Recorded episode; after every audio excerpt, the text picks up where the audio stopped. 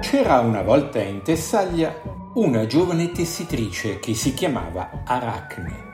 Tesseva tele incredibili, bellissime. Si diceva che Aracne fosse la più grande tessitrice di tutta la Grecia.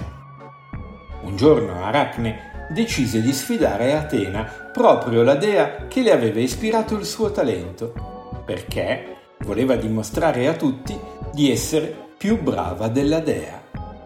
Mossa a pietà Atena si travestì da vecchietta e parlò ad Aracne. Dai retta a me.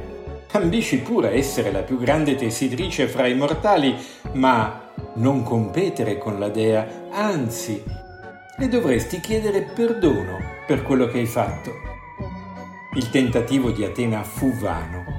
Aracne non abbandonò il suo proposito e così la sfida ebbe luogo. Aracne era così certa della propria abilità che nella sua tela si permise anche di tessere scene che mettevano in ridicolo gli dei, mostrando che in fondo non erano così speciali e diversi dagli umani. Anzi, voleva affermare che gli umani, come mostrava la sua stessa bravura, si sarebbero potuti elevare al rango degli dei.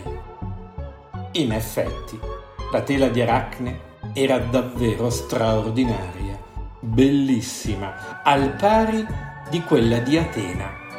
Ma Atena e gli dei decisero di punire Aracne, la trasformarono in ragno e condannarono la migliore tessitrice di tutti i tempi a tessere per sempre la stessa tela.